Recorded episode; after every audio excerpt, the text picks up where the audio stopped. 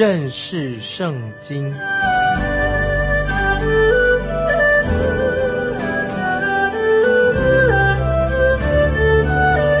认识上帝的话，把上帝的话带到全世界。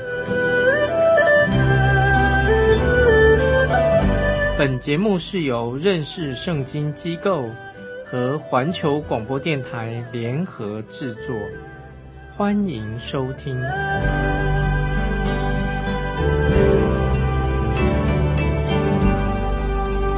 亲爱的听众朋友，你好。欢迎收听认识圣经，我是麦基牧师。以弗所书第五章是说到教会是基督的心腹，以弗所书第六章是说到教会是耶稣基督的精兵。有一位朋友很幽默的说：“他说这个顺序啊是可以预期的啊，因为夫妻结婚之后不久，他们就要开始打仗了，做精兵打仗的。因此，教会应当是精兵。当然他是开玩笑，但是。”我们要说到将来的教会，就像基督基督的心腹一样，把自己献上。目前是一个教会的时期，可以说是一个订婚的时期。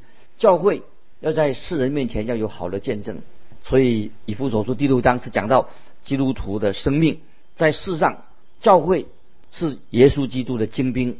以弗所城这个地方有一种大庙，在那边有个大神庙，是世界的七大古迹之一，是代表。外邦人这些异教徒的一种罪恶，敌对基督教的，所以以弗所城里面的基督徒认为他们就面对的敌人，不但以弗所的基督徒有敌人，今天听众朋友，我们也有仇敌在我们面前。我们的仇敌不是偶像庙里面那些假神那些偶像，而是什么呢？这是那些不道德的异教徒，他们或者说有些人嘴巴挂了基督教的名义。但是他们并不是属于基督教的，这个才是一个最大的仇敌。在以弗所书第六章经文里面，就是教导我们做孩子的、做父母的、做仆人的、做主人的，我们应当怎么样做耶稣基督的精兵。记得精兵的训练不是到新兵营啊，到那个军营里面去做训练，而是从小从家里面开始要学习，要做基督的精兵。不是在教会里面学习，也不是在主日学里面学习，而是在你的家里面学习。那今天年轻人的一个最大的问题，他就是什么？就是没有家教，因为家教是代表一个纪律。今天年轻人很没有纪律。接下来我们看以弗所书第六章第一节：你们做儿女的，要在主里听从父母，这是理所当然的啊！这是根据神的旨意。这是我们应该做的，也是必须的。精兵所学习的第一个功课，就是要顺服权柄，必须要遵守命令。精兵要先学习服从，那等他将来他升官之后，他可以向部属发命令。在学会发命令之前，他必须要学习服从的。这是基本训练，是要在家里面学习的。从父母跟亲子的关系上。以及主人跟仆人的关系上，从这里开始学习。所以，一个精兵、一个得胜的基督徒，他的生命在家里面或者在他的工作的场所里面，他要学习做一个精兵，要得胜。圣经里面记载，主耶稣他小的时候，他在拿撒勒住在拿撒勒，他在家里面知道他要学习顺服玛利亚以及约瑟。那么这些经文，以弗所书六章第一节就要。注意两个要素，第一个是强调基督徒的家庭生活，跟第五章的婚姻关系也是一样的。孩子们要学习顺服父母，听从父母，但是这个重点是在主里面听从父母。基督徒的父母，他们可以要求他的儿女顺从父母。如果父母当中有一个只是基督徒，其他不是，但是哥林多前书。七章十四节说：“因为不信的丈夫就因着妻子成了圣洁，并且不信的妻子就因着丈夫成了圣洁，不然你们的儿女就不洁净。但如今他们是圣洁的。这不是说父母是基督徒，那么孩子们就自然而然的变成基督徒，不是的。这里是指说父母做父母的可以要求他们的孩子。”学习这个服从顺服的功课，在以弗所书第六章，这强调了一节，他说做儿女的要在主里听从父母。那么当然，有些儿女因为他们的父母还没有得救，但是虽然他父母还没有得救，做儿女的当然是要顺服神，不是顺服人，但是要一定要从家里面学习顺服的功课。第二，我们也可以说听从的意思，这两个字的意思，跟以弗所书第五章二十二节的这个顺服，这个两个字的用词是不一样的。以弗所书五章说到妻子必须要顺服丈夫，但是我们知道妻子跟丈夫的地位它是平等的，虽然是丈夫是头，但是地位仍然是平等的。在第六章做儿女的要听从父母，那就像仆人要听从主人一样。这个字，这个第六章所用的字，跟第五节的字是有同样的意义的意思。所以做儿女的不可以背逆父母。一个背逆不孝顺父母的孩子，可以说是非常的卑劣啊，一种恶行。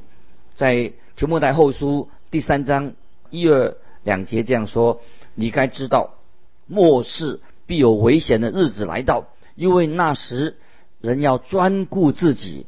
贪爱钱财，自夸、狂傲、棒毒，违背父母，忘恩负义，心不圣洁。这里特别提到危险的日子来到，什么？就是违背父母是末世的非常危险的一个现象。那这种例子很多很多，今天做儿女的，就是背逆父母啊，甚至有杀害父母的，太可怕了。今天这个时代实在非常的败坏。儿女虽然会有一段叫做反叛期。但是我们知道，当孩子慢慢长大成人，到了他们结婚的年龄，他们要自己组织自己的家庭。神要让这个孩子成长，他们不要再依赖父母，孩子要学习独立。这个独立是要经过一个过程的，他们要独立跟违背父母，那当然是不一样。我曾经看访过一个家庭，他们家的孩子，哎呀，简直是吵闹的不得了，让我没有办法跟他父母说话。可是这个父亲怎么说呢？他对我说：“我简直没有办法让这个小孩子听听话。”这个很奇怪的，做父母的不是要管教自己的儿女吗？父母应该有责任，在孩子小的时候要好好做管教的工作。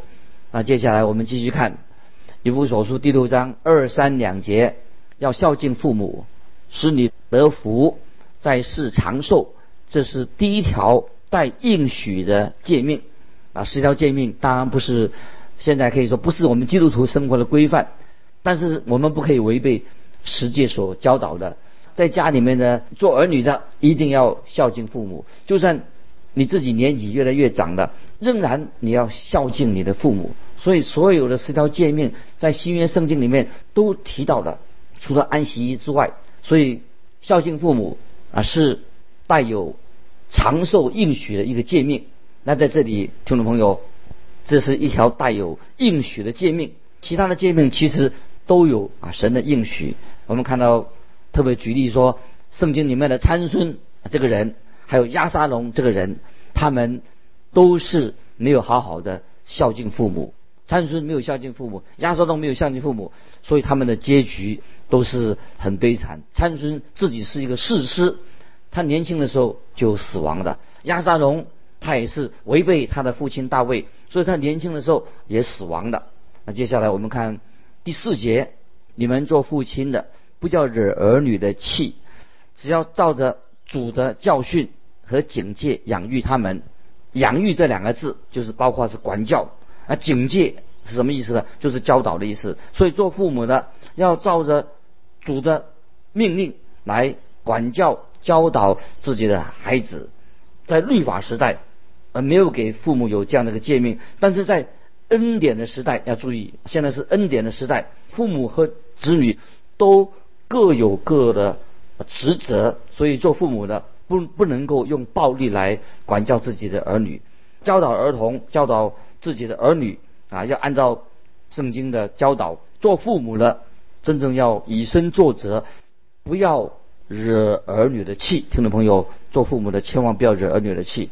我们基督徒父母，就是说我们做父亲的，当然也包括做母亲的，在这些经文里面，要我们好好的要尽我们的本分，强调我们要管教我们的孩子，要训练我们的孩子，这是父母亲、父亲的责任，这很重要。所以今天很多的父母把自己的孩子宠坏的，箴言说了很多次关于教导父母的责任。举例子说，箴言十三章二十四节说：“不忍用杖打仗打儿子的，是恨是恨恶他；疼爱儿子的，随时管教。”箴言十九章十八节说：“趁有指望，管教你的儿子，你的心不可任他死亡。”箴言二十二章十五节说：“愚蒙迷住孩童的心。”用管教的杖可以远远赶除。箴言二十三章十三十四节，不可不管教孩童。你用杖打他，他必不至于死。你要用杖打他，就可以救他的灵魂免下阴间。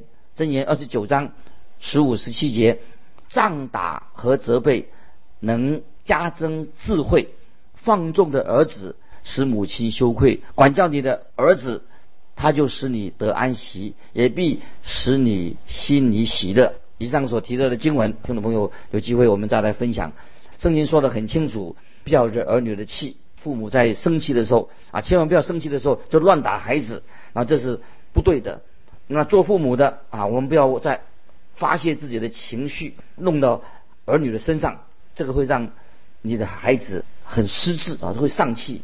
箴言二十三章十三节这样说：不可不管教孩童，你用杖打他，他必不至于死；叫你的儿子，他就使你得安息，也必使你心里喜乐。所以，听众朋友，我们每一个父做父母的都有责任来教养管理我们的孩子，并且让他们明白耶稣基督的救恩啊！所以我自己非常坚持，就是说，妻子啊，不要做妻子的，做母亲的。不要在教会里面担任太多的工作，忽略了他在家里的应有的地位。譬如说我自己的妻子啊，我我说希望我的妻子她不要去教会担任助理牧师，她的责任就是把我的家带好，把孩子带好。我认为这很重要。那么有一次我出去讲道的时候，我的妻子跟她的母亲正在聊天，我的小女儿那时候才七八岁，我的小女儿就走来走进来，她跟她妈妈说：“妈妈，我想要。”信耶稣，我要接受耶稣做我的救主。我的妻子就带我的小女儿进了卧房，跟她一起跪在地上祷告。我的妻子就带领我的小女儿信主。我觉得我的妻子她这样做比她个人谈到更重要。许多教会的童工，他在教会里面侍奉，他们的孩子都没有信主。所以听众朋友，你最好专心在你的孩子身上，不要去管别人的闲事，也不要替。代替别人带小孩子，因为也许我这样说你不一定最喜欢，但你圣经说的很清楚，神给我们的职责就是你要照顾你自己的孩子。那圣经也告诉我们说，只要照着主的教训和警戒养育他们。听众朋友特别注意，以弗所书第六章一节所告诉我们的，所以保罗特别啊让我们知道要管教管教我们的孩子啊是要按照只要照着。主的教训和警戒养育他们，管教要根据圣经，管教跟教导必须要奉耶稣基督的名。保罗谈到顺服的时候，先是讲到夫妻的关系，那么然后接着他要讲到关于父母跟儿女的关系、亲子关系，这个经文非常重要。啊，接下来我们看五到八节，你们做仆人的要惧怕战境，用诚实的心听从你们肉身的主人。好像听从基督一样，不要只在眼前侍奉，像是讨人喜欢的，要像基督的仆人，从心里遵行神的旨意，甘心侍奉，好像服侍主，不像服侍人。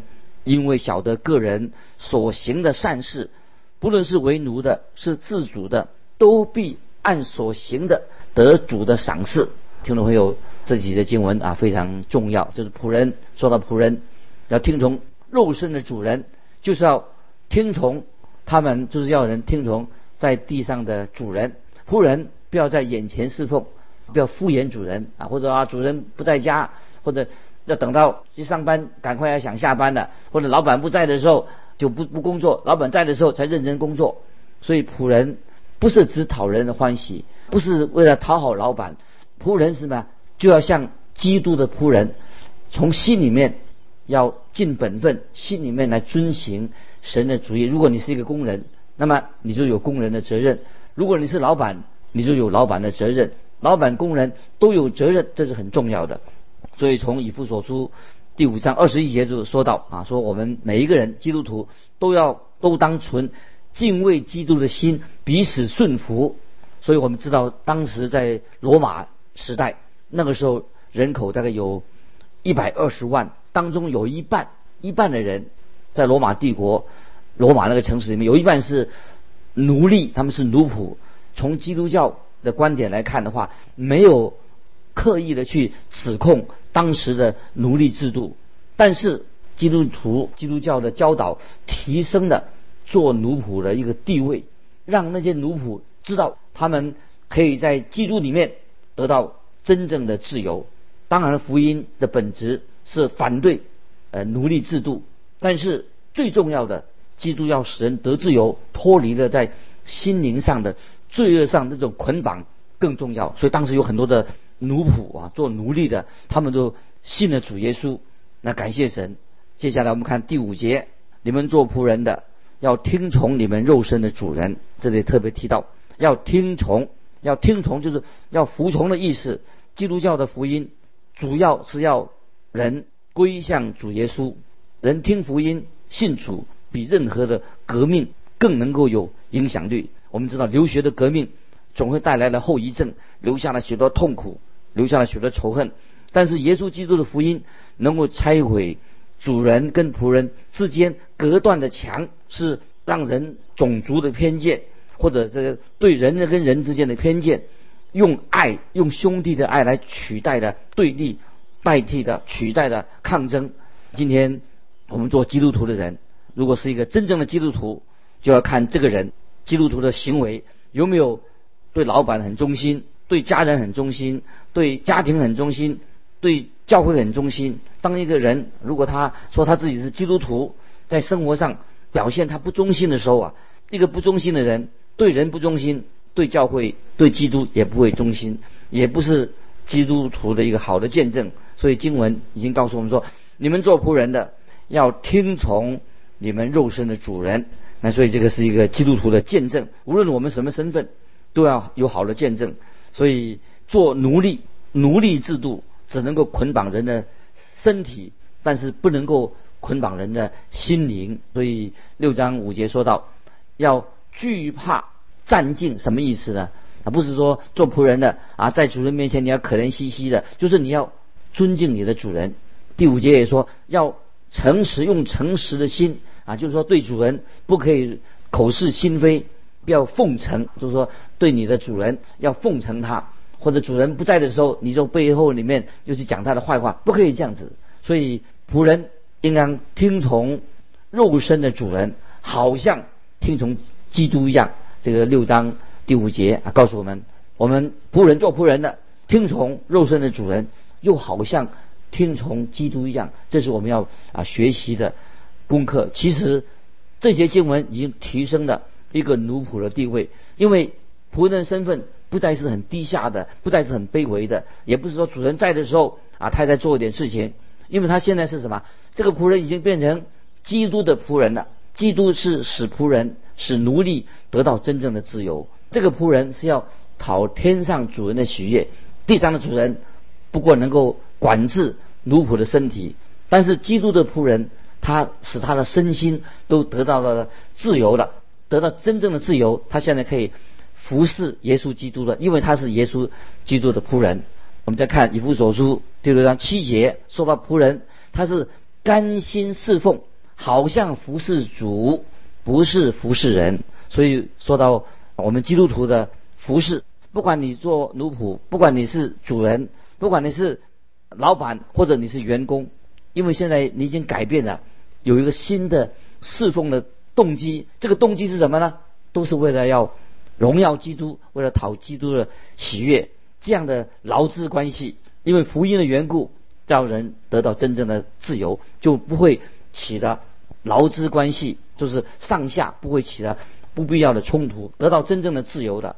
在约翰福音第八章三十六节说：“所以天父的儿子若叫你们自由。”你们就真自由了。感谢主，基督徒就是有真正的自由。今天很多人都被做奴仆、被捆绑的啊！今天人被毒品捆绑啊，被财产、钱财捆绑，被色情捆绑。但是我们基督徒啊，在主里面成为一个自由的人。所以今天我们做神的儿女，我们是可以说我们是服侍耶稣基督。接下来我们看第九节，这里很清楚的说到：你们做主人的待仆人也是一理，不要威吓他们，因为知道他们和你们同有一位主在天上，他并不偏待人。这些经文什么意思呢？说到说，他们和你们同有一位主在天上，神并不偏待人。今天听众朋友，如果你是一个老板，你该怎么做？你在耶稣基督里面，你也是一个普通人而已。这里说到神不偏待人，无论你是老板，无论你是一个工人，神不偏待人，都可以适用在你的身上，适用在我的身上。就说到你我只有一位主人，这位主人。就是在天上的耶稣基督。如果我们有这样的一个心情、这样一个态度的话，基督徒之间的劳资关系就会变成很和谐的。老板有老板的责任，工人有个人工人的责任，他们是一个彼此互相互助的关系。今天做主人的、做老板的，不可以啊利用他主人的优势啊滥用他的权利来压制他的仆人、压制他的工人。也不可以威胁他的仆人，因为在神面前，无论是主人，无论是工人，无论是老板，无论是仆人，在神面前都是要在基督里面，他们是同等的，在主里面，他们都是一个亲爱的弟兄姐妹。所以，听众朋友，不知道你今天你是担任劳工的，或者你担任老板的，或者你担任是你的身份是主人，或者你是仆人，但是我们在基督耶稣里面。我们都是一个同等的地位，在主里面，我们都是兄弟姐妹。当然，做仆人呢，要敬重我们的主人，敬重我们的上司。做上司的、做老板的，也要爱护我们的我们的仆人，在我们底下的。所以最后啊，我们要引用《非利门书》，《非利门书》里面有一个非常的好的例子，就告诉我们说，在耶稣基督里面，主人和仆人都是要彼此尊重。彼此相爱是同等的，在基督里面都是弟兄。菲利门是谁呢？菲利门他是老板，他是一个主人，他有一个奴仆，名字叫做阿尼西姆。阿尼西姆他是一个做奴仆的。那菲利门是主人，阿尼西姆他从他主人菲利门的家逃跑了，逃出去的。感谢神，这个逃跑的这个奴仆阿尼西姆他已经变成一个基督徒了。可是按照当时的法律，菲利门可以把阿尼西姆处死，奴仆啊，他的生死是在主人的手里面。但是阿尼西姆他信了耶稣以后，那保罗做了一件很特别的事情，保罗就把阿尼西姆这个人这个奴隶，把他送回到他主人他的家里面。这个太特别了，阿尼西姆他是一个奴隶，现在保罗要把他送回菲利门这个主人家里面，而且叫阿尼西姆。带了一封保罗所写的信，就是《腓利门书》。听众朋友，这时候请你特别注意这两节经文。我们来看《腓利门书》十五、十六节这样说：他他是指谁呢？他就是阿里西姆。他暂时离开你，这是保罗写的。他暂时离开你，或者是叫你永远得着他，不再是奴仆，乃是高过奴仆。是亲爱的兄弟，在我实在是如此，何况你呢？听众朋友特别注意，我再念一遍，这是保罗写给菲利门他的书，十五十六节说，他暂时离开你，或者是叫你永远得着他，不再是奴仆，乃是高过奴仆，是亲爱的兄弟，在我实在是如此，何况在你的听众朋友。保罗是替阿利西姆在说情啊，他说：“你这个奴隶现在已经信主了，他是暂时离开你，是叫你永远得到他。他现在已经不再奴仆了，他是高古奴仆，是你亲爱的弟兄，在我实在是如此，何况你的？”他劝说菲利门这个主人要接纳这位陶家的奴仆阿内西姆啊，听众朋友，保罗所写的这封信是在太感人了，所以就解决了当时劳资这个双方的关系。如果今天一个老板是基督徒，他的部下也是基督徒，都是信主的时候，他们在主里面就是一家人，就会有好的见证。听众朋友，今天我们看到以弗所书第六章说到，我们做父母的，我们做儿女的，我们做仆人的，我们做主人的，我们该如何在我们的基督徒的生命里面做一个真正的主耶稣的精兵？主的精兵啊，不是我们去在军营里面训练，主耶稣的精兵乃是活出耶稣基督的生命，在我们生命里面能够做父母、做儿女的、做主人的、做仆人的，我们都活出耶稣基督的见证，活出一个新生命的样式。听众朋友，不论你在任何一个场合、任何一个地位，你都应该见证在你的生命里面见证你是主耶稣的精兵。我们不是一个打败的战士。乃是成为主耶稣属灵的精兵，成为世人的一个好的见证。今天我们就分享到这里，听众朋友，如果你有感动或有要分享的，欢迎你来信，可以寄到环球电台认识圣经麦基牧师收。愿神祝福你，我们下次再见。